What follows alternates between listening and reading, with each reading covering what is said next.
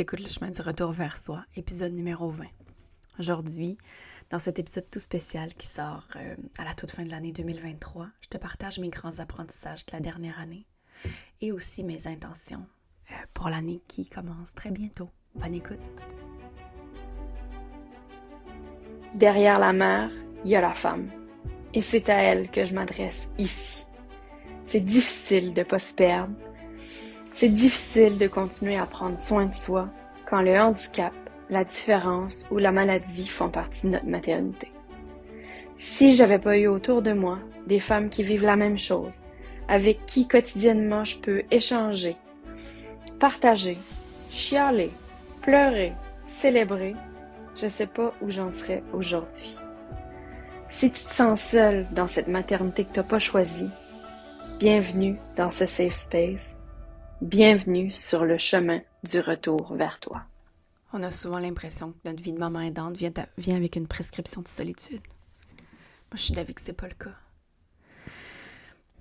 Se sentir entourée, se sentir vue, se sentir entendue, se sentir comprise par d'autres mamans qui vivent la même chose, qui ont des histoires différentes, certes, mais avec ce lien-là qui nous relie, c'est tellement puissant. Et ça peut carrément changer ta vie. C'est pour ça que j'ai créé le Cercle des mamans aidantes, le membership. Un espace virtuel où on va se rencontrer une fois par mois, où tu as accès à une communauté, où tu peux venir te déposer chaque jour. C'est un endroit euh, que tu peux rejoindre sans engagement et où tu vas trouver une famille de cœur, où tu vas pouvoir grandir puis te transformer. Le premier mois est à 17 dollars. Si tu t'inscris avant le 1er janvier, tu obtiens un cadeau. Toutes les informations sont dans les notes de l'épisode. J'ai tellement hâte de t'y accueillir. Salut! Bienvenue dans le dernier épisode de 2023, l'épisode numéro 20. C'est drôle parce que, premièrement, d'habitude, quand j'enregistre, ben, je suis toute seule à la maison, c'est très calme. Là, je te, je te, parle avec les enfants en bas qui écoutent un film de Noël, euh, en pyjama, en train de prendre mon café. Tchin tchin. J'avais envie de faire cet épisode-là euh, ben pour d'abord pour me donner pour me forcer à faire ce, petit bilan-là que j'ai fait, cette réflexion-là, cette introspection-là que j'ai faite avant de venir euh, te parler. Puis en fait, euh, ben, ça fait plusieurs années que je m'offre ce petit rituel-là de, de, de, faire le bilan de mon année. J'ai commencé, ça fait peut-être 3-4 ans, là, quand j'étais au pic de, du mode survie, disons, là, euh, j'avais commencé par écrire mon histoire. Ça m'avait fait tellement du bien de relire puis de me rendre compte, en fait, de comprendre pourquoi j'étais si fatiguée, pourquoi j'étais brûlée, pourquoi j'en pouvais plus. Ça m'avait permis de, de, ouais, de vraiment de prendre conscience, euh, puis, puis d'être capable de me célébrer après pour voir tout ce que j'avais accompli, puis de vraiment identifier euh, qu'est-ce qui me manquait pour la prochaine année? Sur quoi, tu sais, c'était quoi les priorités? Puis à ce moment-là, euh, je me rappelle que la priorité, c'était vraiment de créer une équipe autour de notre famille pour me laisser de l'espace pour souffler. Ah, alors là, je prends une petite gorgée, puis je me lance dans 2023. Puis en fait, je t'invite à faire le même, euh, le même exercice toi aussi. D'ailleurs, je vais le mettre dans les notes de l'épisode, mais l'année passée, j'avais créé un atelier tout en ligne là, que tu fais à ton rythme pour faire ton bilan de fin d'année qui inclut une pratique de yoga, un workbook avec des questions à répondre et euh, même une playlist là, pour t'accompagner. D'ailleurs, si tu rejoins le membership, le cercle avant le 1er janvier, mais tu vas y avoir accès totalement gratuitement. Donc cette année, 2023, pour moi, pour nous, ça a été une année... Euh, comment je dirais ça? Sur les plans médicaux et tout, quand même relativement calme comparativement à d'autres années. Euh, une année euh, assez stable aussi au niveau. Mon fils a fréquenté la garderie la première moitié de l'année. Ensuite, il est entré à l'école. Euh, on a fait deux voyages à Vancouver dans ma belle famille. J'ai fait une escapade solo d'une semaine au printemps qui m'a fait tellement du bien. Euh, je suis tombée enceinte aussi dans la dernière année. Fait que ça, c'est, c'est un gros morceau. Puis c'est. Euh, comment je dirais ça? C'est le. c'était totalement euh, choisi et planifié, disons, et c'est le c'est le signe parfait pour moi, pas le signe, mais c'est le, la confirmation parfaite pour moi que, que tu qu'on a repris pied un peu là, parce que ce projet de bébé là, il était dans les j'allais dire dans les cartons, en tout cas, bref, dans nos cœurs depuis un moment, mais euh, je pense pas qu'on aurait été prêt avant. On se serait organisé, mais bon, la situation n'aurait pas été idéale non plus. Alors, ce que j'ai fait, c'est que j'ai pris le temps, avant de venir m'asseoir devant mon micro, de faire un peu comme l'histoire de mon année, comme j'ai fait là. Puis, euh, j'en ai sorti euh, huit, euh, apprentissages, leçons que j'ai envie de te partager. Puis, si tu as envie, après avoir écouté l'épisode, j'aimerais ça que tu viennes me, raconter lequel t'a plus marqué ou peut-être même lequel euh, tu as le plus envie de développer pour toi, pour la prochaine année. Donc, en 2023, euh, une des grandes choses que, j'ai appris et que j'ai développé, c'est ma posture de l'observateur euh, neutre, du témoin neutre. D'être capable de m'observer moi, d'observer les autres. Dans, ce, que je veux, dire, c'est dans, ma, dans mes réactions. Que ce soit par rapport à mon chum, de dire OK, il est fâché, mais probablement qu'il y a ça en dessous. Ou de dire Ah, OK, oh, ça m'active. Oh, comment ça, ce que ma fille a dit, ça m'active de même? OK. Tu sais, et donc de pouvoir l'analyser. Puis ça, ça m'a permis de changer ma posture. Euh, ce que ça a fait, c'est que je suis moins euh, amenée à juger mon, ressenti. Euh, ma capacité d'accueil, puis ma capacité de m'accueillir moi-même est en fait en expansion. Puis tout ça, ça a, eu un impact majeur sur ma capacité d'autorégulation. Donc, d'être capable de tenir l'espace pour moi dans des moments plus rough, dans des moments plus difficiles, de capable de... C'est presque comme d'être capable de sortir de mon corps, puis de me regarder de loin, puis de me dire, OK, OK, respire, c'est bon, c'est pour ça que tu te sens comme ça. Donc, euh, si c'est quelque chose qui... Euh, que tu m'entends et que tu dis Mais de quoi elle parle donc Comment je peux faire ça? Ben, ça veut probablement dire que c'est un signe que tu devrais euh, t'y intéresser un peu plus. Viens m'en jaser. Ensuite, l'autre chose, une autre chose. Oh, celle-là est bonne. Puis, tu sais, les choses que je te repartage, c'est pas nécessairement des, des trucs qui sont tous réglés. Ouvre bien tes oreilles parce que c'est sûr que ça va, ça va résonner pour toi. Je ne suis pas indispensable. Même si j'ai l'impression que je le suis. Cette année, j'ai amorcé, amorcé, je dis bien, de me détacher de ce rôle que moi je me donnais. Euh, je sais pas si tu te rappelles, mais je, te l'ai partagé dans un épisode précédent.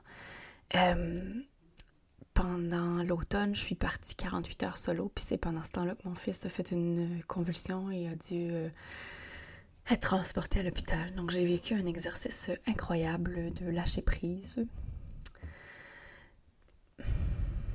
On se sent indispensable. Je pense, je pense quand on est maman, quand on est maman aidante encore plus, parce qu'on souvent c'est la maman qui a le, rôle principal de l'aidant.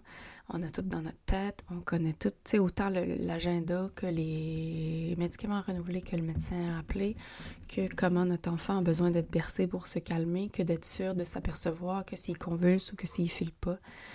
Mais euh, en, en, se permettant, je pourrais le dire comme ça, de ne pas être indispensable, ça nous permet, oui, de lâcher le contrôle, de surrender, de laisser l'autre parent prendre sa place, assumer son rôle aussi, parce que des fois, moi, je, me suis aperçue que j'avais un, petit défi à ce niveau-là. Euh, tu sais, puis c'est ça, je pense qu'on... je suis d'avis, en fait, qu'on se le donne nous-mêmes, ce rôle-là, d'être indispensable. Puis si on analyse tout ça comme il faut, ben c'est ça qui nous fatigue. Euh, tu sais, puis il y a des exemples tellement banals. Il y a quelques jours, euh, mon chum est monté en haut après le souper pour aller plier du linge avec ma fille. Euh, on avait une aide qui était à la maison de mon fils. Euh, mon premier réflexe, au lieu de m'asseoir puis de, profiter de ce petit moment-là de pause pour lire mon livre, checker mon téléphone, ou même au pire faire la vaisselle, mais mon premier réflexe était de me dire bon, je vais aller voir en haut comment ça se passe. Mais voyons donc, Laura! Il est capable de plier le linge puis de le placer, même si les bas d'un enfant seraient dans le tiroir de l'autre, c'est pas la fin du monde. Là. Puis une des choses que j'avais réalisées en lien avec ça, quand j'étais partie, c'est que c'est. Euh, je vais le dire en anglais, là, mais shit happened when I wasn't there. Et ça va continuer d'arriver aussi. Que je sois là ou pas. Puis en fait, que, que tu par exemple, nous, on vit avec l'épilepsie, mais que la convulsion arrive quand je suis là ou quand je suis pas là, ça change quoi pour vrai, là? Je veux dire, je vais pas plus sauver mon enfant que, que quelqu'un d'autre, en fait, là. Tu sais, rough de même. Puis, euh, si tu es en train de vivre cet apprentissage-là aussi, sache que c'est normal de se sentir insécure et impuissante quand on n'a pas le contrôle. Donc, c'est vraiment un immense euh, exercice de lâcher prise. La troisième chose, euh, ce que j'ai fait cette année, euh, depuis le début de l'année, ça a été d'investir en moi. J'ai été accompagnée par une mentor pendant toute l'année, au niveau personnel surtout. Hmm. Ça a été inconfortable surtout au début, d'investir une somme que je n'avais pas vraiment, qui aurait pu servir à autre chose, mon fils. Mais, sérieux, l'impact de me choisir, boum, c'est comme s'il y avait une partie du travail qui était faite. Donc la signification de décider de prendre soin de moi, de me choisir pour vrai, oui, c'était inconfortable par moments, puis euh, de plus en plus doux par la suite. Puis la chose que j'en retiens le plus, euh, qui est une chose, je pense qu'on a toutes besoin. Puis que là, je l'ai vraiment filé cette année. Puis que je. je... C'est ce que j'ai envie de te donner dans mes accompagnements aussi. Mais c'est la sensation d'être vu. D'être vu, d'être entendu. D'avoir quelqu'un qui me feel, qui. qui tu sais, dans le bon sens, là. Quelqu'un qui me voit, quelqu'un qui m'entend, qui me supporte, qui me le dit. C'est tellement puissant. La sensation d'avoir quelqu'un qui est derrière toi pour t'attraper si tu tombes je trouve que ce feeling-là, ben, la puissance de, ce feeling-là est juste incroyable. Ça peut t'amener à déplacer des montagnes, puis ou, autant à déplacer des montagnes qu'à te faire sentir comme si tu te faisais bercer par une maman. C'est peu importe qu'est-ce que ça t'a besoin. Donc ça m'a... Euh, cet investissement-là que j'ai fait sur moi, au lieu de garder ces fonds-là pour mon enfant, par exemple, ça m'a fait grandir moi. Puis je sais que ça a eu un impact sur toute ma famille. Fait que, tu sais, si tu te poses euh, ce genre de questions-là, si c'est difficile pour toi de te choisir de cette façon-là, autant en temps qu'en argent, ben, euh, pense à ça. Ensuite, euh, les prochaines sont un peu plus courtes. J'ai beaucoup réfléchi à la question de l'acceptation. En fait, j'ai passé peut-être toute la moitié de l'année dans le prise dans ce que j'appelais mon sentiment d'éternité. J'avais l'impression d'être comme dans le mythe de Sisyphe, là. Lui qui pousse sa grosse boule de pierre en haut de la montagne, puis que la boule, il roule tout le temps dessus. Euh, tu sais, de, de, ce rôle que je n'ai pas choisi, euh, de maman aidante, euh, puis de me dire, mais je pourrais jamais accepter ça. Puis, avec le temps, ce que j'ai compris, c'est qu'accepter, ça veut pas dire se résigner puis laisser tomber. Ça veut pas dire non plus ne pas reconnaître que c'est difficile. Puis j'ai changé le mot accepter par accueillir. Puis j'ai choisi d'accueillir au lieu de combattre et de résister. Puis tu sais qu'est-ce qui se passe de plus en plus, plus que je me mets dans cette posture-là, plus que je me rends compte que la nouvelle vie que je suis en train d'accueillir, ben elle me plaît. Puis elle serait probablement pas arrivée euh, autrement. Ensuite, un autre apprentissage important, euh, c'est celui de séparer l'aidante de la mère. Puis j'en ai parlé dans un épisode, je vais le mettre dans les notes euh, de cet épisode-ci, le lien. Si tu l'as pas écouté, en fait, va l'écouter. On a, on a deux chapeaux sur notre tête. Puis c'est tellement facile de se perdre, pas de se perdre, de s'oublier, ben de se perdre, de s'oublier dans le rôle d'aidante. Moi, je l'ai fait, je le fais encore, de se noyer dans la tâche, comme je dis d'être dans le faire, faire, faire, faire, faire pour pas pour pas ressentir en quelque sorte. Euh, alors que quand on prend le temps de s'autoriser d'être juste la mère, puis d'être de juste être, que ce soit de dans mon cas de me déposer au sol puis de jouer avec mon enfant, de le prendre dans mes bras puis de juste se bercer, ben, ça change tout. Ça change tout parce que c'est ce qui me permet de me connecter vraiment à lui puis de me sortir euh, me sortir de la tâche, ouais. Puis en fait, ce que, ce que, ce que je réalise, pas ce que, que je réalise, ce que je sais déjà, puis que j'aimerais que tu réalises, puis je vais en reparler aussi, c'est de. Il faut, il faut le partager, en fait, ce rôle-là d'aidante. Tu peux pas tout faire toute seule. Je reprends mon souffle parce que je suis essoufflée. Euh, il me reste deux autres choses euh, à te partager dans les apprentissages. Euh, j'ai appris à me célébrer. Puis ça, c'est beaucoup dans, dans avec ma mentor qu'on a travaillé là-dessus. Puis à me célébrer, oui, mais à me célébrer même dans les moments difficiles. À prendre le temps d'aller d'aller revisiter la Laura en mode survie, la maman pieuvre, la maman pieuvre comme je l'appelais, puis de la remercier. Je lui ai même écrit une lettre cette année. De la remercier pour tout ce qu'elle a accompli, pour tout le chemin qu'elle a fait, pour tout ce qu'elle a donné. Puis la remercier pour lui permettre maintenant de créer de l'espace pour elle. C'est un exercice que tu n'as jamais fait, je t'invite à le faire, euh, si tu veux. Puis, euh, enfin, mon, mon dernier apprentissage, j'ai appris bien d'autres choses, là, mais bon, tu comprends que j'ai dû faire des choix ici je me suis rendu compte que j'avais deux choix. Puis c'est beaucoup en lien avec l'acceptation puis l'accueil aussi. Donc je peux choisir de rester une victime, de me de rester dans le pourquoi en fait. Pourquoi moi? Pourquoi nous? Pourquoi, pourquoi, pourquoi? C'est pas ça que j'avais choisi. Ou je peux choisir d'être responsable de mon expérience de vie. De prendre conscience que les circonstances de ma vie, non, je les ai pas choisies. Mais je choisis comment je me lève ce matin, chaque matin, et je choisis comment je peux faire la meilleure vie possible pour moi, pour ma famille. Fait que c'est vraiment de passer, de choisir, c'est un choix, puis pas, là, mais c'est de, de la possibilité, en fait, de passer du pourquoi au comment. Puis que ça, quand tu passes, quand tu réussis à arriver dans le pour, dans le comment, euh, pour moi, c'est une immense reprise de pouvoir personnel. Parce que tu es en mesure de choisir comment tu veux vivre ta vie et où tu prends la décision que tu vas choisir. Cette année, euh, j'ai goûté à l'équanimité. C'est quoi l'équanimité? C'est une espèce de neutralité de paix intérieure. Je pense que ça, c'est le fruit de mon travail des dernières années. Je vais te partager une citation de Nicole Bordelot que j'ai lu dans son livre Guérison intérieure qui m'a beaucoup marqué puis qui en fait qui explique exactement. C'est comme cette, cette solidité-là, ce calme-là euh, auquel j'ai l'impression d'être parvenue. Jusqu'à ce que l'on arrive un jour à percevoir et à ressentir ces états d'âme sans se laisser emporter par les courants. On laisse le flux de la vie aller et venir en soi. Sais, puis c'est beau, hein? Je te mettrai la référence du livre, c'est un beau livre.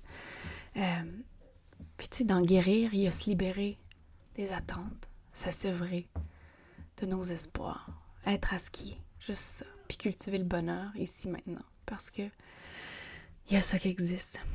Puis, ben, ça me mène à mes intentions pour la prochaine année, puis ça, ça va beaucoup dans ce sens-là. En fait, 2024 euh, qui s'annonce va être une grande année pour nous parce que dans déjà deux mois, on accueillera notre troisième enfant. Fait que ça va. J'allais dire bousculer, mais j'ai même pas envie de le dire comme ça. Ça va changer. Notre équilibre de vie va se transformer. Euh, donc, j'ai envie de. Une de mes intentions pour 2024, c'est beaucoup de slow, de doux, de flow, de ralentir. D'ailleurs, mon chum m'a dit de ralentir ce matin, puis j'ai l'impression que je sais pas trop comment encore. Euh, en lien avec ça aussi, je souhaite être capable de sortir de ma tête puis retrouver mon corps le plus souvent possible, de respirer chaque jour, d'aller prendre l'air, de faire mon yoga, de faire toutes ces petites choses-là qui, me font du bien. Puis je, je, pense que si c'est des choses que tu fais pas déjà, tu devrais le faire toi aussi. Puis, euh, en dernier, il y a d'apprendre encore plus à me détacher du résultat. Puis, quand j'ai écrit ça au début, je le voyais vraiment dans mon dans mon entreprise, de détacher ma valeur du résultat, de détacher ma valeur du nombre de ventes.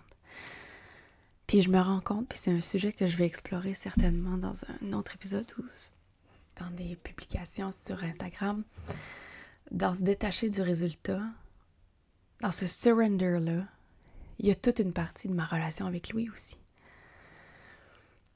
Puis je pense que ça, j'en ai fait un bout de chemin là-dessus, mais de. En fait, peu importe qu'est-ce que je fais. En fait, je sais pas qu'est-ce que je vais faire, qui va faire, qui va marcher, qui va parler, qui va. Tu sais, les, les, progrès que lui va faire dépendent pas que de moi. Oui, je peux créer des conditions idéales, mais euh, il y a quelque chose qui lui appartient dans tout ça. Puis, c'est finalement de lui redonner. Tu sais, je parle beaucoup de pouvoir perso, mais c'est de lui redonner son pouvoir à lui aussi. Oh, ça fait une belle conclusion. Je m'arrête ici. Je te souhaite un beau début d'année. Tout doux, en famille. Puis, euh, j'aimerais vraiment ça que tu viennes me partager. Un, comment ça a résonné pour toi. S'il y a des éléments sur lesquels tu souhaites. Euh, bénéficier de mes apprentissages, puis savoir c'est quoi tes intentions pour toi pour la prochaine année. À bientôt. Si tu entends ce message, c'est que tu as écouté ce nouvel épisode jusqu'au bout. Et pour ça, je te remercie du fond du cœur. Pour que le podcast Le chemin du retour vers soi rejoigne d'autres femmes à qui ça ferait du bien d'écouter, je t'invite à aller laisser un avis sur ta plateforme d'écoute préférée et aussi à le partager. Merci